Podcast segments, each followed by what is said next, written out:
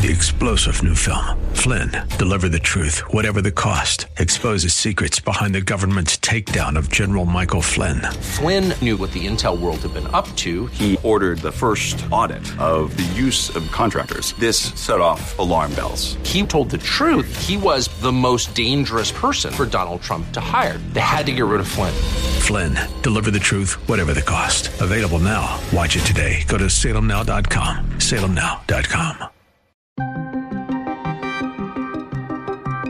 Russia accuses Ukraine of planning to utilize a dirty bomb. Uh, the Russians could use uh, that uh, such a device in order to establish what we'd call a no-go zone. A report shows that the majority of the 122 billion dollars of federal funding allocated to opening schools has gone unused. Schools got 122 billion dollars to reopen last year. Most of it has not been spent. New polling shows Republicans believe Ron DeSantis has more influence over the GOP than Donald Trump. What I do know is that people are sick of what's not been working for them up to this point.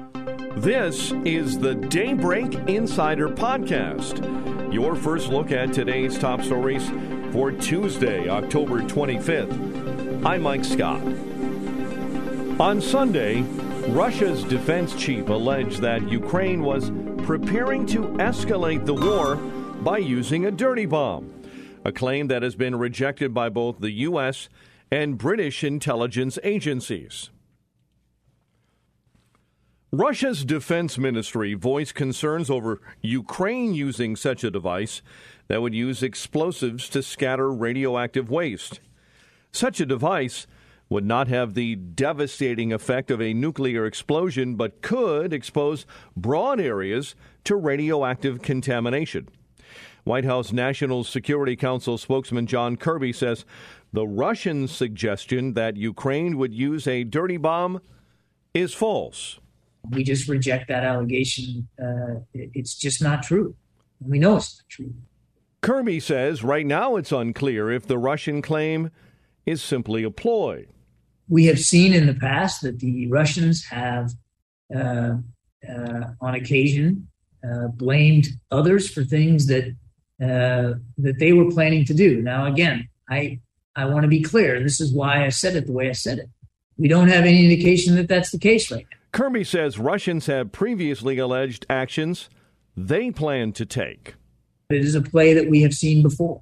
Um, and I think that's why we were trying to put some context around it. Retired Major General William Enyart says he's not concerned that Russia is planning a false flag operation in order to create a no go zone. It's absolutely ludicrous. Why in the world would Ukraine want to contaminate their own land? They already have enough issues with Chernobyl. They've experienced a nuclear meltdown. They know what radioactive contamination can do. They can't go back into the Chernobyl area. Uh, it'll be contaminated for another 25,000 years, uh, according to science. So I think it's highly unlikely that Ukraine would contaminate their own ground. On the other hand, Russia uh, might have a lot to gain from using a so called dirty bomb. That's where you take a conventional weapon, you pack it with uh, radioactive materials, you don't get the blast that you get from a nuclear bomb, but you do get radioactive contamination. Uh, the Russians could use uh, that uh, such a device in order to establish what we'd call a no-go zone. That is, it would act like a minefield to deter the Ukrainians from attacking through the area that's contaminated. History was made in the United Kingdom on Monday when former Treasury Chief Rishi Sunak was voted to become Britain's next Prime Minister after winning the Conservative leadership race. Sunak faces the task of stabilizing the Conservative Party and a country at the time of economic and political turbulence. Where Rishi Sunak is set to become the Britain's uh, next prime minister. That's right. Sunak was named the new leader of the Conservative Party earlier today, a decision that comes four days after Liz Truss announced she was resigning after just six weeks in office.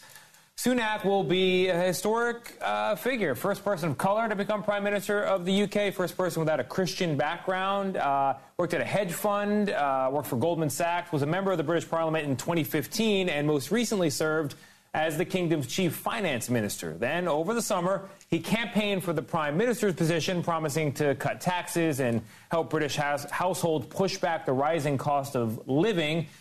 Truss won, but Sunak seems to be rising in the end. He's now preparing to move into 10 Downing Street, where you shouldn't get too comfortable because the economic turmoil in the UK continues. There's also a growing divide within his own party. Imtiaz Tyab is a CBS foreign correspondent breaks down the details of Sunak's background and what qualifications he will bring to the office of Prime Minister. Huge, uh, historic, seismic, all the things you want to throw at it. I mean, really, the tumble dryer that has been UK politics continues to tumble. And what this tumble dryer has spit out is Rishi Sunak. And we have to remember that this didn't go to the Conservative Party to vote. This was really just MPs deciding. So when he and Liz Truss were, were fighting for the top job over the summer, it really went to, to the Conservative Party, which really is only about 150 some odd thousand people who then decided who'd be the prime minister of the country. Now now it's just gone to uh, members of parliament, and we understand he had around 189. So really, 189 people decided that Rishi Sunak is the man. And what a man, as you rightly said, in an extraordinary biography. Here he is, born in 1980. He'll be the youngest prime minister Britain has seen in over 200 years. Mm. Uh, he uh, is the son of Indian immigrants of East African origin. Uh, his mother ran a successful chain of pharmacies. Uh, his father was a GP, uh, and they paid for him to go to one of Britain's top schools. Tyab goes on to explain the tough job and the many hurdles that Sunak has inherited. Liz Truss lasted six weeks. It's mind boggling that this country's had three prime minister in three months. Just wrap your head around that. You know, this country really since 2016 has just been you know, really going from political crises to political crises. 2016, of course, the Brexit referendum, and there's just been so much political turmoil, and all of it really at the heart of the conservative government, which has this huge majority because Boris Johnson won that huge majority. He, of course, resigned in shame because of the Partygate scandal and many, many other scandals. And then Liz Truss with what was described as a mini budget, which spooked the market, saw the pound crash, saw interest rates go through the roof. And now here we have Rishi Sunak, who called those uh, promises that Liz Truss made during her campaign that she was going to do all these things, cut all these taxes, do all this stuff. He called it fairy tale economics. So a lot of people are saying that Rishi Sunak is the man. He's going to be able to fix all of these problems. But as well, these huge problems in the country, he has to fix the problems within his own party, the Conservative Party, which again has been in power for 12 years since David Cameron in 2010. And so here we are 12 years later, and this party is really just tearing apart, itself apart. Uh, and Rishi Sunak, again, just has these huge, huge things that he needs to solve. And most crucially, he needs to fix the economy. But how do you fix the economy when it's a global economy yeah. uh, that is struggling? And uh, that's really something that Rishi Sunak has to figure out. Sunak will take over as prime minister from Liz Truss. She quit last week after 45 tumultuous days in office leaving a sagging economy and a shell shocked and divided party. According to a new study, less than 15% of federal money for pandemic relief for public schools has been used. The American Rescue Plan, which was passed in March of 2021, gave campuses $122 billion to reopen buildings address mental health needs, and help students who had fallen behind academically. The news comes after another report in the New York Times that has revealed that the COVID 19 pandemic school closings have caused historic learning setbacks for America's children, erasing decades of academic progress and widening some racial disparities. Peggy Carr is commissioner of the National Center for Education Statistics says the pandemic led to a worrying decline in math scores among eighth graders. When we experience a one or two point decline, we're talking about it as a significant impact on our students' achievement. In math, we experience an eight point decline, historic in this assessment. Carr says the report found historic learning setbacks for many American children. What we're seeing is all students, regardless of their ability, they're declining in these data. particularly in mathematics. It is a serious wake up call for us all. Leland Vittert of News Nation breaks down the findings of the group's new report. This is what the Times says about a devastating report card on America's schools, more precisely on how much the pandemic has hurt kids' education, and not surprisingly, hurt the poorest kids the most. Roughly one third of kids are proficient for their grade level in the basics. In math, 26% of eighth graders are proficient. 36% of fourth graders are proficient when it comes to reading. 31% of eighth graders are proficient. 33% of fourth graders. Less than a third. Fourth grade math scores are down five points, 2019 to 2022. It doesn't sound like a lot, but that's the biggest hit in 50 years. Vittert says that the Biden administration's Secretary of Education believes that the answer is to send even more money to schools. His answer is effectively spend more money. Except schools got $122 billion to reopen last year. Most of it has not been spent. School systems throughout the country, according to the Washington Post, reported using less than 15% of the latest round of federal education funding allotted to them because of COVID during the last school year. And still, we are failing our kids over and over and over again. Here's Jake Tapper on CNN Thursday before the numbers all dropped. I'm surprised that there hasn't been a national conversation about the damage done to kids because of these school closures and the virtual learning and everything. Imagine if we had had that conversation on CNN before locking down or during lockdowns. It wasn't allowed or had that conversation while the teachers' unions kept kids out of the classroom for months. That conversation wasn't allowed. We failed our kids because nobody stood up to support them. The Department of Justice on Monday unsealed charges against two Chinese intelligence officers who allegedly worked to obstruct the DOJ's investigation of the telecommunications giant Huawei. Daybreak Insider's Norman Hall has more details on this developing story. The Justice Department says two suspected Chinese intelligence officers allegedly sought inside information on the case paid tens of thousands of dollars in digital currency along with cash and jewelry to a U.S. official they thought they had recruited as an asset. Attorney General Merrick Garland. The individual they recruited was actually a double agent working on behalf of the FBI. Besides these two men, 11 other Chinese men have been charged with offenses in the last week as part of what FBI Director Christopher Wray calls China's economic assaults and rights violations. Norman Hall, Washington. Some Republicans believe Florida Governor Ron DeSantis should have more influence over the party than former President Donald Trump. That's according to a new straw poll that experts say highlights a shift in loyalty ahead of the 2024 presidential election.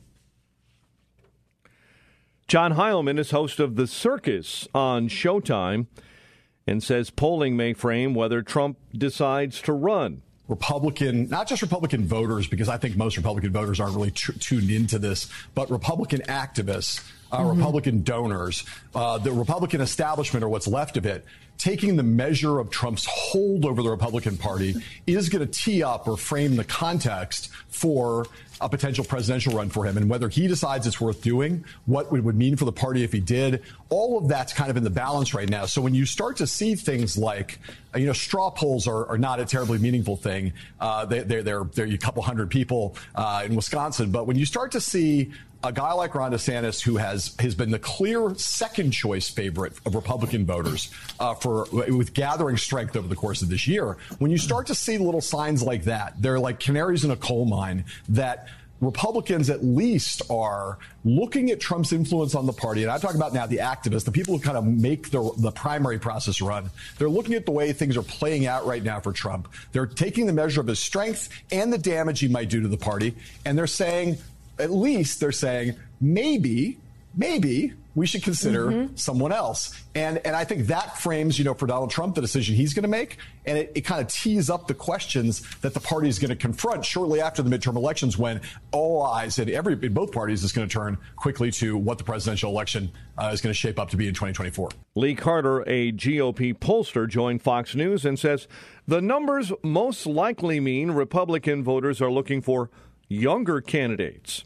My thoughts on this are it is so far away from the election. If you think back to what happened in 2015 and 2016, in June of 2015, there was a Washington Post article that said, here's the five reasons why Jeb Bush is going to be the next president of the United States. Jeb Bush got nowhere. I think what we're seeing, though, right now is that there's a trend that Americans are concerned about the age of the president and they're ready for the next generation to come in and they're excited by some of the younger candidates who are bringing new ideas um, and more contemporary ideas. More than half of Americans are concerned about the age of the president. Many are saying that there should be age restrictions on um, how old you can be to run for office. And so I think we're going to start to see a huge sort of swath of young candidates coming to the to the front and people getting really excited about them because right. what I do know is that people are sick of what's not been working for them up to this point. Carter also says that while the straw poll favors DeSantis now, it's still a long way until 2024 it's pretty amazing that he's been able to to raise as much money as he has. But he has a real knack for grabbing the attention of the nation. We don't know what many governors are up to, right? It's just not nationwide. All the focus is on one state in the same way, unless there's a scandal or something really controversial. What he's doing is shifting the conversation and changing the debate from everything from COVID to the economy to tax codes, and then even to you know his very very controversial "Don't Say Gay" bill. He knows how to engage the conversation, set the stage, and make sure he's part of every conversation that we're having about all of the most important issues. He's very, very astute. He's very, very savvy. But again, long time until 2024. Right.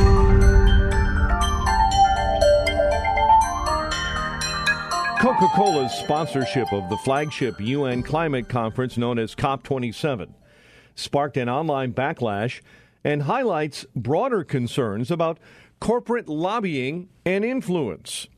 Daybreak Insider's Jeremy House has more on this story bubbling up from New York. Environmental activists slammed the company for its outsized role in contributing to plastic pollution and pointed to the deal as an example of corporate greenwash. Coca Cola said its participation underscores its ambitious plans to cut its emissions and clean up plastic ocean trash. The COP27 talks aimed at limiting global temperature increases are set to kick off next month in Sharm el Sheikh, Egypt. And finally, studies have shown that goldfish have terrible memories. Or do they? A team of Oxford scientists have discovered that what we thought about the lowly memory of a goldfish may be all wrong. The scientists trained nine fish to travel two feet and then back, receiving a food reward at the end. Researchers say it showed the fish could accurately estimate distance and prove they have a pretty good memory. Goldfish, it said, have a memory span of just three seconds. Goldfish, it said, have a memory span of just three. Yes, you get the joke. But research by scientists at Oxford University suggests the saying memory like a goldfish is one we should forget. I have no idea where does this um, story come from, but uh, what we can say is it is wrong. It's not true. I think. For a year, Adelaide Sibeaux trained goldfish like Coco here to swim a certain distance and back to get food. I will wave at the fish to um, show him that it swims a good distance. Initially, a wave would trigger them to turn around, but after months of training, they could remember exactly how far to swim without the signal. They are much cleverer than what we think. They can uh, learn how to discriminate between colors. They have numerical abilities, so that means they can differentiate between different numbers. Here's where it gets even cleverer.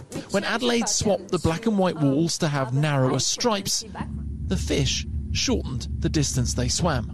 Does that mean that the fish were counting how many black and white stripes there were? No, so they were not exactly counting, um, but they use. Uh, this change of uh, contrast in their environment to uh, estimate if they've traveled far or close. In fact, the reason goldfish often look gormless is because they're forced to live in a disorientating bowl. So remember, if you can, to give them plenty of space. The researchers say that the results mean that goldfish can estimate distance by looking for patterns in their nearby environment. Subscribe to the Daybreak Insider podcast at Apple or Google Podcast, Spotify, or SalemPodcastNetwork.com. Get our companion Daybreak Insider newsletter each morning at DaybreakInsider.com. Ongoing coverage of breaking news and commentary at srnnews.com and townhall.com. Thanks for starting your day with us. I'm Mike Scott.